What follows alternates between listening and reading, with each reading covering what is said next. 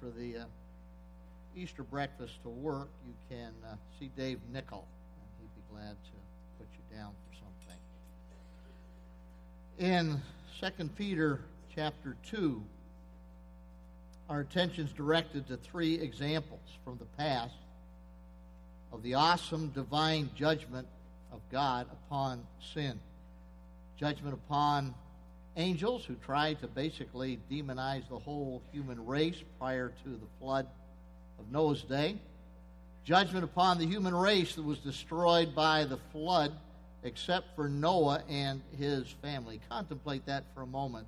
The whole population of the globe wiped out, except for eight people. Uh, God takes sin seriously. God does pour judgment out upon sin. And the third example was Sodom and Gomorrah, uh, destroyed by fire and brimstone, with the exception of Lot and his daughters, and his wife made it out, but she looked back, turned into a pillar of salt. Our attention is directed to these examples of judgment to emphasize the certainty of God's judgment that is going to come upon false prophets and false teachers who speak lies in the name of God. These teachers who claim to speak from God ignore the holiness of God and turn the grace of God into a license to sin. Now, it's one thing for sin to run rampant in our world, which it, it has since the fall. But it is something else again for men to speak in the name of God, to sanction sin, and say that God approves what he clearly says in his word, he condemns. We uh, had an example of that this week, this past week. The uh, Presbyterian Church, the United States of America, USA, uh, redefined marriage in their way of thinking to indicate that marriage doesn't have to be, shouldn't have to be between a, a man and a woman, but could be uh, between people of the same gender as well. That's a denomination. Now, there's almost as many Presbyterian denominations as there are Baptists. So, this is just one of the groups. Presbyterian Church USA. You probably heard it on the news. This is a church saying that marriage can, doesn't have to be man and a woman, but can be people of the same gender. It's a whole denomination putting their stamp of approval upon that in the name of God, in the name of Christ saying that there's nothing wrong with that at all, that perfect, perfectly acceptable. That denomination rejected the inerrancy of Scripture and the fundamentals of the faith years ago, and now look how far astray they've gone. They uh, are, are not the only professing Christian group putting the stamp of approval on sin. Uh, we must most definitely live in a day like Peter's where evil is called good and good is called evil. In fact, if you speak up in opposition to same sex marriage, you're considered a bigot in this world. And that's something that, that's wrong and you just shouldn't do.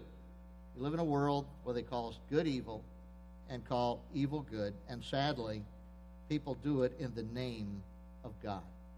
These uh, examples of divine judgment seen at the flood and at Sodom show clearly that uh, God does judge sin. Mike, you're going to have to hit it. This thing just died on me. Uh, th- th- there is, uh, thank God, a, a, fourth example of judgment of God, and that's, that's the cross. These examples show that, that God is able to judge sin and He's able to bestow grace upon those who will come to Him in faith, and that's effective because of the cross of the Lord Jesus Christ, where Christ paid the penalty for our sin and offers us the wonderful gift of eternal life and forgiveness. Uh, 2 Peter chapter 2 verse 9 says that God knows perfectly who should be reserved for judgment and who should be delivered in his grace. You and I aren't like God. We don't know the hearts of men. We don't know who really is a believer and who's not a believer, but uh, we can be thankful that uh, God gives us a description in His Word of false teachers so that we can recognize false teachers that we are exhorted in Scripture to uh, beware of, to absolutely reject them and their teaching, and even to expose them. Uh, if you have your Bibles, I invite you to turn with me to 2 Peter chapter 2, starting in verse 9, where it says, Then the Lord knows how to deliver the godly out of temptation and reserve the just under punishment for the day of judgment. And especially those who walk according to the flesh in the lust of uncleanness and despise authority. They are presumptuous, self willed. They are not afraid to speak evil of dignitaries or glories, whereas angels who are, are greater in power and might do not bring a reviling accusation against them before the Lord.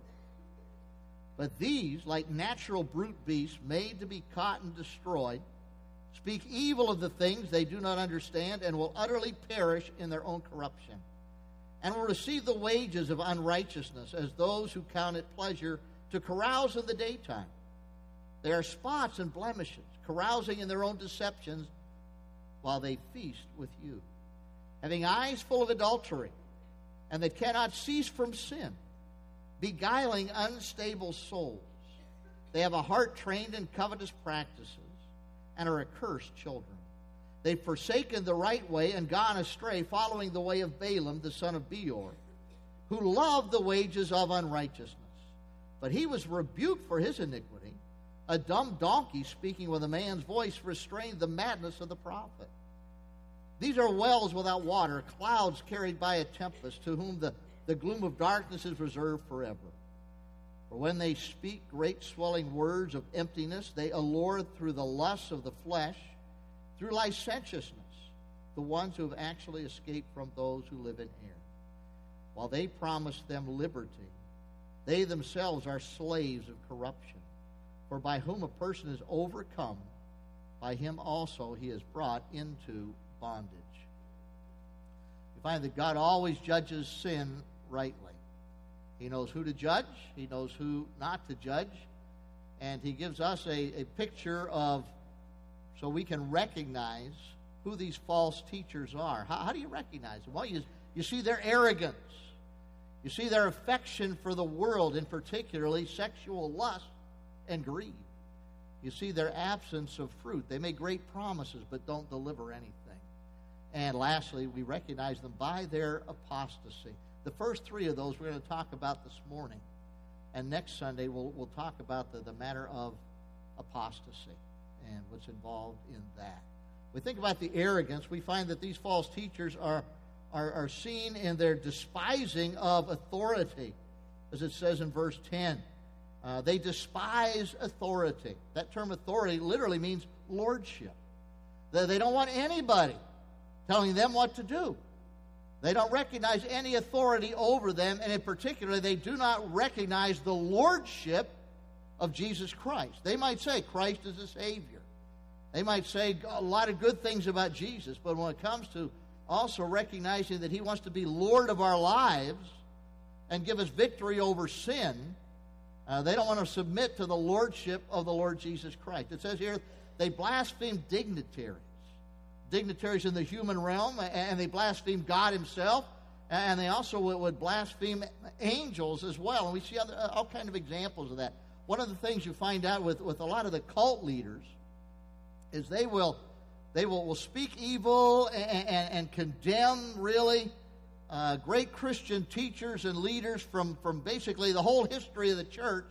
And some of these guys say that, it, that God has called them to straighten everybody else out.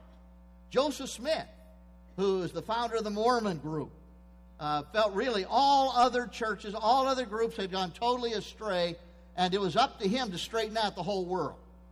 He had no respect whatsoever for any of the great Christian teachers down through the years, and didn't have much respect for the Bible, and, said that God had to give him a whole new book to write when he put, put out his Book of Mormon and the Pearl of Great Price upon which Mormonism is found. You find that with other cults if you just study their history. Uh, no respect for other human beings. They, they blaspheme God Himself. In fact, they blaspheme God in that they don't preach the Jesus of the Bible. They don't preach the God of the Bible. They kind of come up with a, a God of their, their own ideas and a, and a Jesus that, that they like, and they like certain things about Him, other things they, they just totally reject. They, they worship a Jesus they don't see as being God many times. They see Jesus who's just a, just a man, just a good example, just a, a, a good teacher. And so that, that's blasphemy. And, and, they also even speak in, in blasphemous and, and totally disrespectful ways, even to other angelic angelic beings. In fact, we have today people that want to order Satan around and demons around. You know, they, they, they, they try to bind demons and cast demons out and, and tell Satan what, what he can do and what he can't do. You know what? That's kind of a dangerous thing to do. You know, the, the, the, the angels are, are greater in power than what we are, even fallen angels. Satan himself is greater in power than we are. And in fact, it gives an example here. It says, even the holy angels were, are careful in the way that they deal with these fallen angels. We get an example of that. If you're in 2 Peter, go over just a few books to the book of Jude. Book of Jude, verses 8 and 9. Basically, a parallel passage of what we have here in 2 Peter 2. It says, Likewise, also, these dreamers defile the flesh, reject authority speak evil of dignitaries, yet Michael the archangel, highest rank of angel there is, in contending with the devil, when he disputed about the body of Moses, dared not bring, act, bring against him a reviling accusation, but said, The Lord rebuke you. Uh, we don't know all that was involved in here, but there was some type of a battle over the body of Moses between the devil and the archangel Michael. Uh, the devil probably wanted to take Moses' body and maybe even try to bring it back to the people of Israel to make it an object of worship. But when Moses died, God had him go off by himself, and then God buried him. The children of Israel wanted to go out and look for that body, and they were told by Joshua, don't do it. You know, God said we're not supposed to do that. But, but the devil, I'm sure, had some type of a plan, but Michael the archangel is used by God to come in and deal with the devil. But even Michael the archangel doesn't try to deal with the devil on his own. But what's he say? The Lord rebuke you. Tell you what, you start dealing with demons, you start dealing with Satan. We better be depending on the strength and the person of Almighty God, not depending upon ourselves in any way, shape, or form. There's a place for respecting strength and power and recognizing that it is there. These uh, false teachers are, are pictured here as having having uh, no spiritual perception. It says that they're like they're like beasts. They're like unreasoning animals. In fact, they, they act that way. That's kind of interesting that, that those who reject the Bible and biblical creation uh, want to say that man is basically a beast. You know, we're just a highly, form, a highly evolved form of life. You know, we're, we're just a little higher on the chain than what a what a dog is or an ape is, and and there's there's nothing different about human beings. And so, is it any wonder when people are taught that they just act like beasts? They, they, they don't try to restrain their, their baser nature. They, they don't try to have any morality. It's really kind of a, a terrible thing when you look at that, that kind of a picture. When the Bible tells us there's a big difference between you and me as human beings and the beast that God, that God put on this earth. For one thing, we are made in the image and the likeness of God. And yes, we have different drives and different natural instincts and things like that, but we don't have to be controlled by them the way an animal does. We can be controlled by the image of God working in us and through us whenever we come into a relationship with God. Last thing that's pointed out about these false teachers in, the matter of their arrogance. They walk in arrogance, is that they will face utter destruction. That's according to verse 2. It says they talk about things they don't understand, and they will utterly perish in their own corruption. Exalt themselves up in their pride. Well, what's God say He's going to do with the proud? God says, I'll bring down the proud, and I'll exalt the humble. So the first thing we note about false teachers is their, their arrogance. When people exalt themselves above the scriptures and they exalt themselves above, above Christ Himself. They exalt themselves above other authorities that God's placed in, in their lives, and they just want to do things their way. A sign that somebody just might be a false teacher. In fact, one of the marks of, of the cults is a lot of times they think they're the only ones that have the truth. They're it. That's it. Well, we know well enough in, in our church here that there's other churches around here, folks, that are preaching the gospel. We're not the only ones. You know what? I'm thankful for them. Those other churches that are preaching the gospel, we're not in competition with. We, we rejoice with them. We can fellowship with them and thank God for what's going on. But one of the marks many times, these arrogant false teachers, they're the only ones. You have to see things their way, go their direction. The other thing is we see their affection for the world. These false teachers are marked by, by having a, an affection for the world, that they want to live an, an ungodly lifestyle. It talks here about their, their, their sensuous living. Verse 13, they, it says they'll receive the wages of unrighteousness as those who count it pleasure to carouse in the daytime, sinning shamelessly. You know, there, there are times that people sin, they're ashamed of it. I, I hope that you're in that category. I'm in that category. I, I don't stand before you as one who professes that I, I don't sin. I'm, I'm a sinner saved by grace.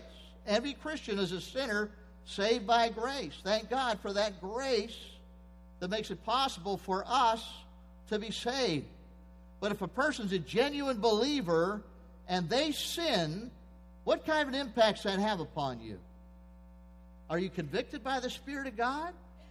Are you ashamed of the sin that comes into your life? I hope so, because if you're not, if you sin and you're not convicted by the Holy Spirit, if you can sin and there's no shame connected with your sin, then it might be an indication you really don't have a relationship with Christ at all. When a person's a believer, that when they sin, there's that, that conviction of the Spirit and, and the shame over, over what we've done wrong. And you, you read David's confessions back in Psalm 32 and and Psalm 51. And yeah, he had sinned grievously with, with Bathsheba and, and, and against Uriah. But God worked him over big time. And there was a shame in it. Well, one of the things we see among these false teachers so many times is there a, there's, there's bold faced sin, walking in blatant, open immorality, and there's no shame for it. They sin in the broad daylight, carry on a, a, a ungodly, lustful lifestyle and that there's no shame that comes along with it. And that they, it says here that they also still continue to claim to have an association with the church. As they receive the wages of unrighteousness those who count it a pleasure to carouse in the daytime, but they are spots and blemishes, carousing in their own deceptions while they feast with you. These false teachers still want a connection with the Christian church they still want to even use the name of Christ. And it says here, they are a blemish and a, they mar the testimony of Christ. Says they, they go out and they, they live in utter corruption, yet they still want to eat with you. In fact, it talks about feasting with you, and that may be a, a description of the love feast that they celebrated many times in the first century church in connection with communion. Uh, what a contradiction. You know, if you're going to live for sin, then live for sin and face your judgment. But uh, sadly, many people want to say that, that they're living for Jesus, and at the same time, they're living for their sin. And there's just a horrible dichotomy there. Well, what a, what a contradiction. And that's a, a blemish on the Christian church. And sadly, there are false teachers, false prophets walking around this world today that are a, a blemish on genuine Christianity and on the gospel. Uh, a love for this world and the things of this world consumes them. Verse 14 says, Their eyes are, are full of adultery, and they can't cease from sinning. And they, they lead other people astray. They beguile unstable souls. They work on, on new believers, or they work on those that are very unstable in their, their walk with the Lord. And it says they have a heart that, that's trained in, in covetous practices. They got a heart that's trained in greed. The, the picture here is these false teachers and their sensual practices, they, they go astray in, in two particular areas. One is sexual immorality, and the other is greed. You look at some of the f- things that are going on in the lives and the, the, the followings of, of many of these false teachers today, and connected with it is sexual immorality, and there is greed. Some of these false teachers have a very lavish, luxurious lifestyle. I just read about a guy wanted folks to contribute. I forget the guy's name right now, but uh, they wanted he Christian uh, a teacher claims the name of Christ, uh, is on through media, TV, radio, internet, whatnot, and he wants contributions so he can buy himself a Lear jet that he can use in his ministry. He just thinks he needs to have a Lear jet that he can use in his ministry there for for himself basically, the whole thing. But uh, what, what, a phrase here. Trained, hearts that are trained in, in greed, trained in covetous practices. And it goes on, gives the example of Balaam. Balaam's a great example of these false teachers and false prophets because that's what Balaam was. He was a false prophet. But he claimed to be a, a true prophet of God. He claimed to, to speak from God. In fact, some of the things that he spoke uh, some amazing things. That, somehow the Lord even used this false prophet to get some things recorded about the coming of the Messiah. You find Balaam and his story back in Numbers chapter 22, and then finishes up in, in Numbers 31. Basically, uh, Balaam was uh, enlisted by a, a fella by the name of Balak who wanted to destroy the Israelites. He was afraid the Israelites were going to be a, a threat to him and his people. So he calls Balaam, who has a reputation for being a prophet. He says, I want you to come and I want you to pronounce curses upon Israelites. And, and Balaam, he, he goes to the Lord and he seeks God's will as to whether God would have him do this. You know, there, there are some things you don't have to seek God's will about.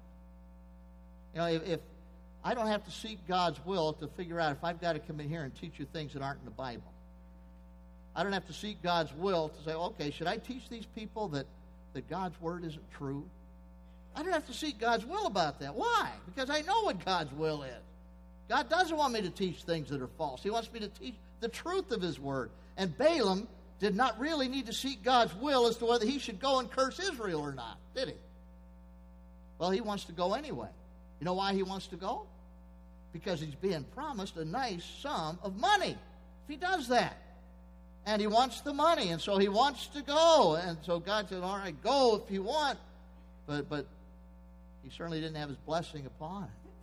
And in fact, as Balaam's going, well, I think one of the, the neatest stories you have in Scripture. As he's going, he's trying to go through a narrow way, and his, the donkey he's riding on goes over and smacks his foot against the wall and uh, he jumps off the donkey and he's ready to kill the donkey. And the donkey speaks to him. And the donkey tells him that he saw an angel in front of him. Told Balaam he should. You know, it's pretty bad when you got to be educated by a donkey. When you got to be taught by a donkey.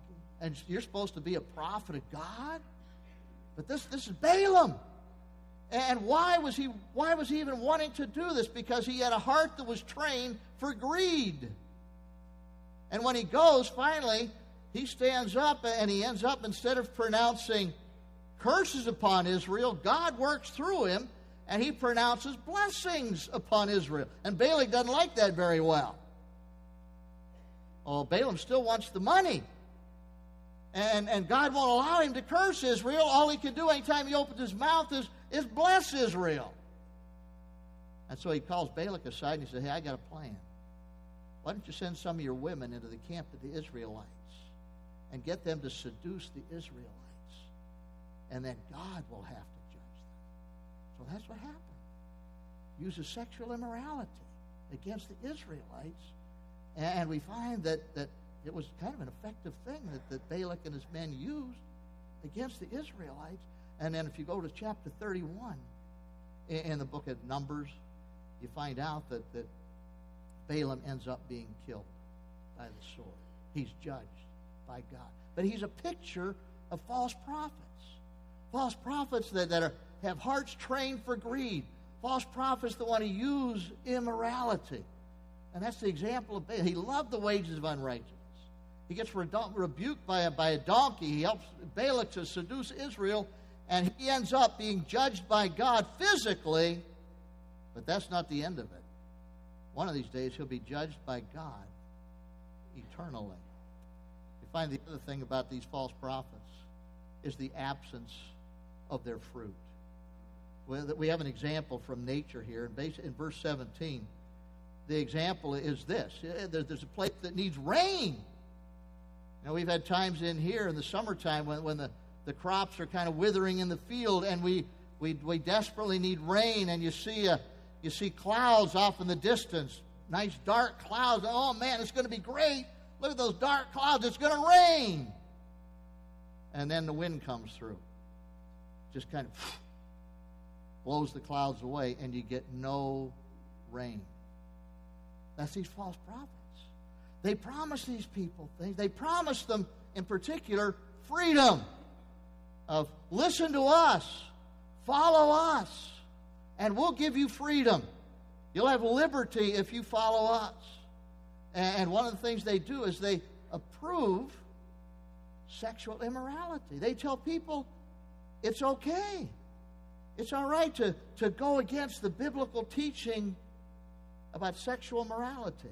Verse 18 says, For when they speak great, swelling words of emptiness, they allure through the lusts of the flesh, through licentiousness, the ones who've actually escaped from living in error.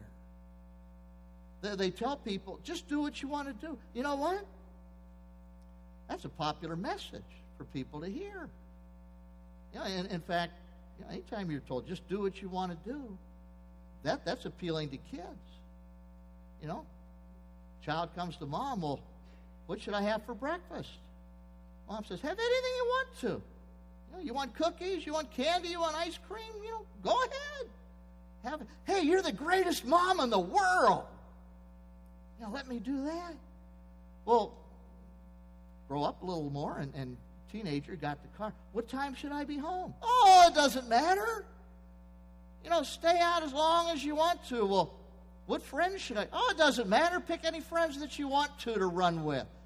Wow, you really try. Boy, you're telling me all kind of great things here, and I'm going to have freedom. I can go wild. What happens to people that run wild like that? They usually end up destroying their lives. What's a loving parent do? What, what, what's a very necessary word for a loving parent? No. No. Our kids, when they were small, sometimes thought their first name was No. You know, you want to play with that outlet? No. No, you want to use that knife over there and, and play with that? No. Why did we tell them no? Because we, we love them. And for a parent that just lets a child do anything that they want to, whether a young child or a teenager or whatever, that is not love. It leads them to destruction. And these teachers, these false teachers, come along and say, just follow your natural desires, just follow your inclinations. It's okay with God. God wants you to be happy. God made you that way, so just go, go ahead and follow that. You know what? God didn't make us that way. Yeah, we are born sinners. But why is that? It's because we are part of a fallen race. And we have a bent towards sin. And, and most of us have problem, you know, we, we have different areas of sin that we might be attracted to. Some things we don't have any problem with. Some things that are areas of sin we might really struggle with. But the thing to do is not say, well, the, the sin that I'm, born, uh, I'm bent towards, that's not sin at all. That's, that's not right.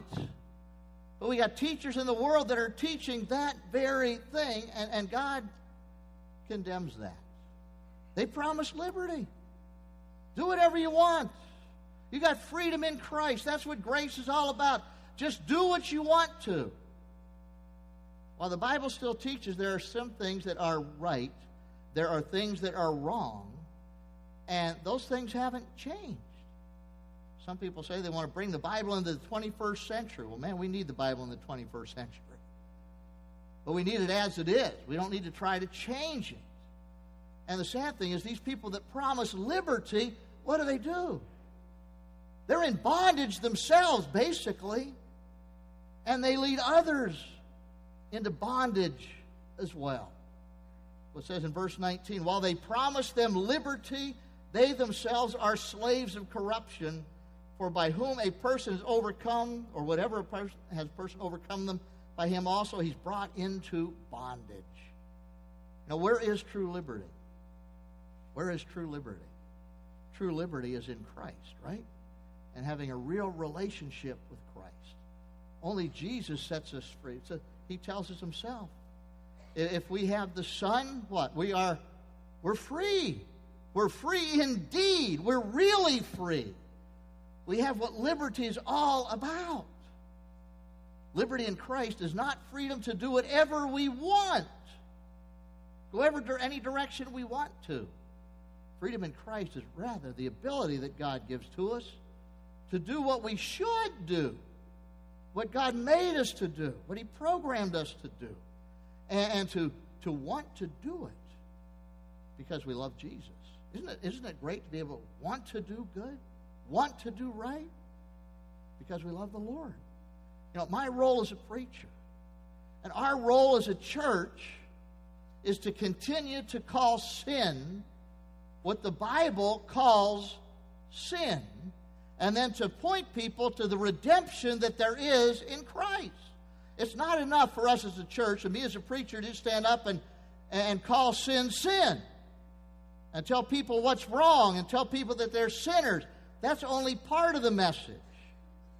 What's the gospel message? The gospel message is this that Christ died for our sins according to the scripture. And he rose again the third day according to the scriptures.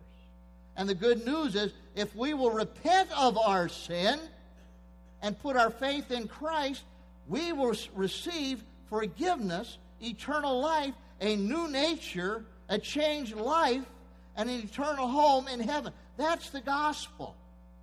That's the message that I'm supposed to preach. That's the message we're as a church, we as a church are supposed to declare to people. The message is not just to tell people your sin's okay. It's all right for you to feel that way. It's all right for you to live that way. You know, God loves you anyway. And God wants you to just be happy. You think that kind of a lifestyle is going to make you happy? Well, you go ahead and you go that direction. But what happens when people follow that? They live in bondage. And they face the consequences of the destruction that comes along with their sin. What's the real message of love? Now, we would be accused of being unloving because we call sin sin. We call sin what the Bible calls sin. That's the loving thing to do. To call sin what it is. But also to hold out to people the great hope that there is in our Savior from sin, the Lord Jesus Christ. And if we'll do that, we offer people hope, real hope, forgiveness, freedom in Christ, freedom from being dominated and enslaved by sin, but the ability to live a life that's not going to be destroyed by sin, the ability to live a life following the Lord Jesus Christ in this lifetime and for all of eternity. Heavenly Father, thank you for the relevance of Scripture. Thank you for the truthfulness of Scripture. Thank you for the message that's there. Thank you, Lord, for, for warning us about, about practices and, and ideas that, that will destroy our lives and will also cause people to end up in an eternal lake of fire. Father, we pray you'd help us to be faithful in carrying out the, the, the job that you have for us to do, continuing to, to call sin what it is, what you said to be sin, what you said to be wrong, what you condemned, to accept what you said there, but also to share along with that, Father, the good news of the gospel, that there's forgiveness, that where there's repentance towards sin and faith in Christ, there's forgiveness. There's eternal life there, there's freedom from being dominated by sin and the ability to live a life in Christ. Father, I pray if anybody's with us today that doesn't know Christ, they're bound in their sin today, I pray they'd see that they can have putting their trust in the Lord Jesus for this life and for all of eternity. Pray this in the Savior's name. Amen. Turn with me, please, to 372. When we come to know Christ, the life that He wants us to live is a life of living for the Lord Jesus Christ, not listening to the voices of the false teachers, but continuing to listen to the Lord and the Word of God. Let's stand together while we sing Living for Jesus. God's dealing with your heart. You need to talk to somebody about your sin, about finding Christ as Savior. Glad to talk with you at the end of the service.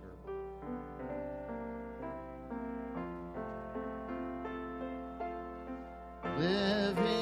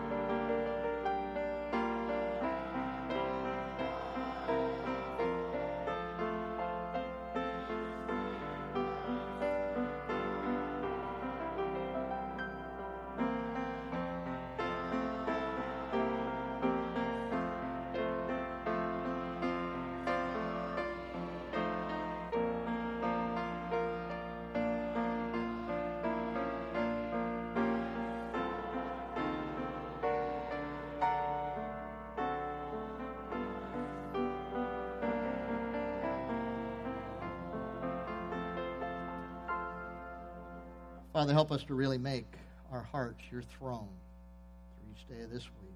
Help us to give you the lordship in our lives that you deserve. Glorify yourself